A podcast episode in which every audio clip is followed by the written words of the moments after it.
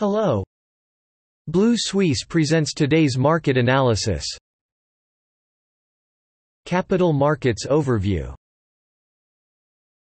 The Dow Jones Index fell 0.1%, the S&P 500 index was close to the flat line, the Nasdaq index rose 0.3% to a record high. The rebound of technology stocks faded, and the ISM manufacturing PMI data was strong, not enough to offset the disappointing ADP report. In August 2021, private companies in the United States employed 374,000 workers, far below the market's expected growth of 611,000. The Toronto Stock Exchange's S&P TSX Composite Index rose 0.5% to 20,690 points on the first trading day of September, setting a record high after two consecutive trading days. Industrial stocks drove the decline. After the U.S. railroad regulator blocked its competitor Canadian National Railways from acquiring the Kansas City Southern Railway, Canadian Pacific Railway's stock performed best. At the same time, after the Organization of the Petroleum Exporting Countries agreed to stick to its existing policy of gradually increasing oil production until December, the drop in oil prices put pressure on energy stocks. On Wednesday, European stock markets approached their historical highs, with retail stocks and travel and leisure stocks performing the best. The market is hopeful that the European economy will continue to recover, despite concerns about inflationary pressures and the gradual end of negotiations with central bankers. The FTSE 100 index rose above 7,150 points on Wednesday, led by industrial and consumer discretionary stocks. Although the market is worried about delta variables, global inflation, and the prospects of the central bank to reduce stimulus measures, it still hopes to continue a steady recovery.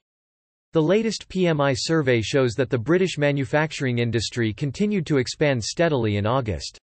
The number of employees rose for the eighth consecutive month, reaching one of the largest rates on record. In other economic news, data from Nationwide, a mortgage lender, shows that although the UK and Northern Ireland have phased out house purchase tax relief, house prices in the UK rose by 2.1% month on month in August. In a single stock, after Berenberg raised the price target for shares of JD Sports Fashion, the largest sportswear retailer in the UK, JD Sports Fashion rose 3%.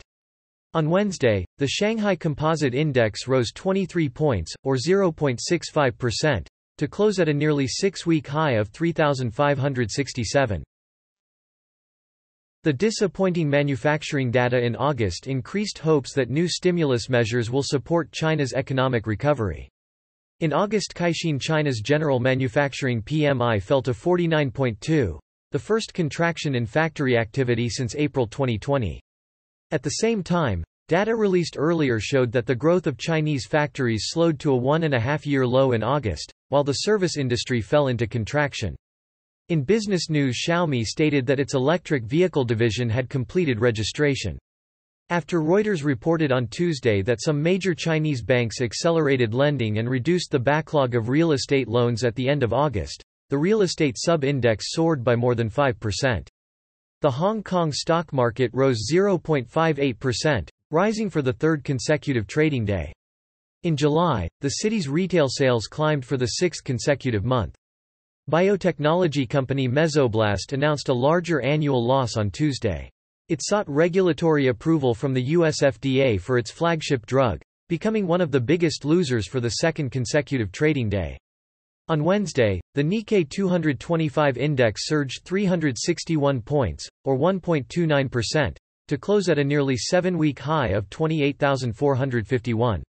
Political uncertainty was eased by the possibility of Prime Minister Naoyoshi Suga winning the upcoming ruling party election.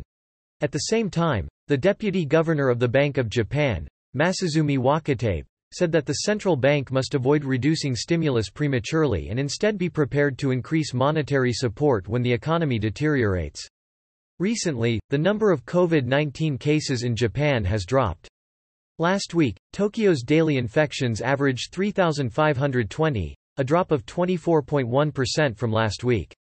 In the most recent data, au Jibun Bank's Japanese manufacturing PMI was revised to be higher in August due to factory activity increasing for the seventh consecutive month. Komatsu shares rose 4.4% after Bloomberg reported that Cathie Wood's ARK Autonomy Technology and Robotics has been buying the company's American depository receipts since mid-August. Komatsu is currently the 11th largest holding company for the fund. That is all for today. Visit Blue Suisse website for more analysis for free. See you tomorrow.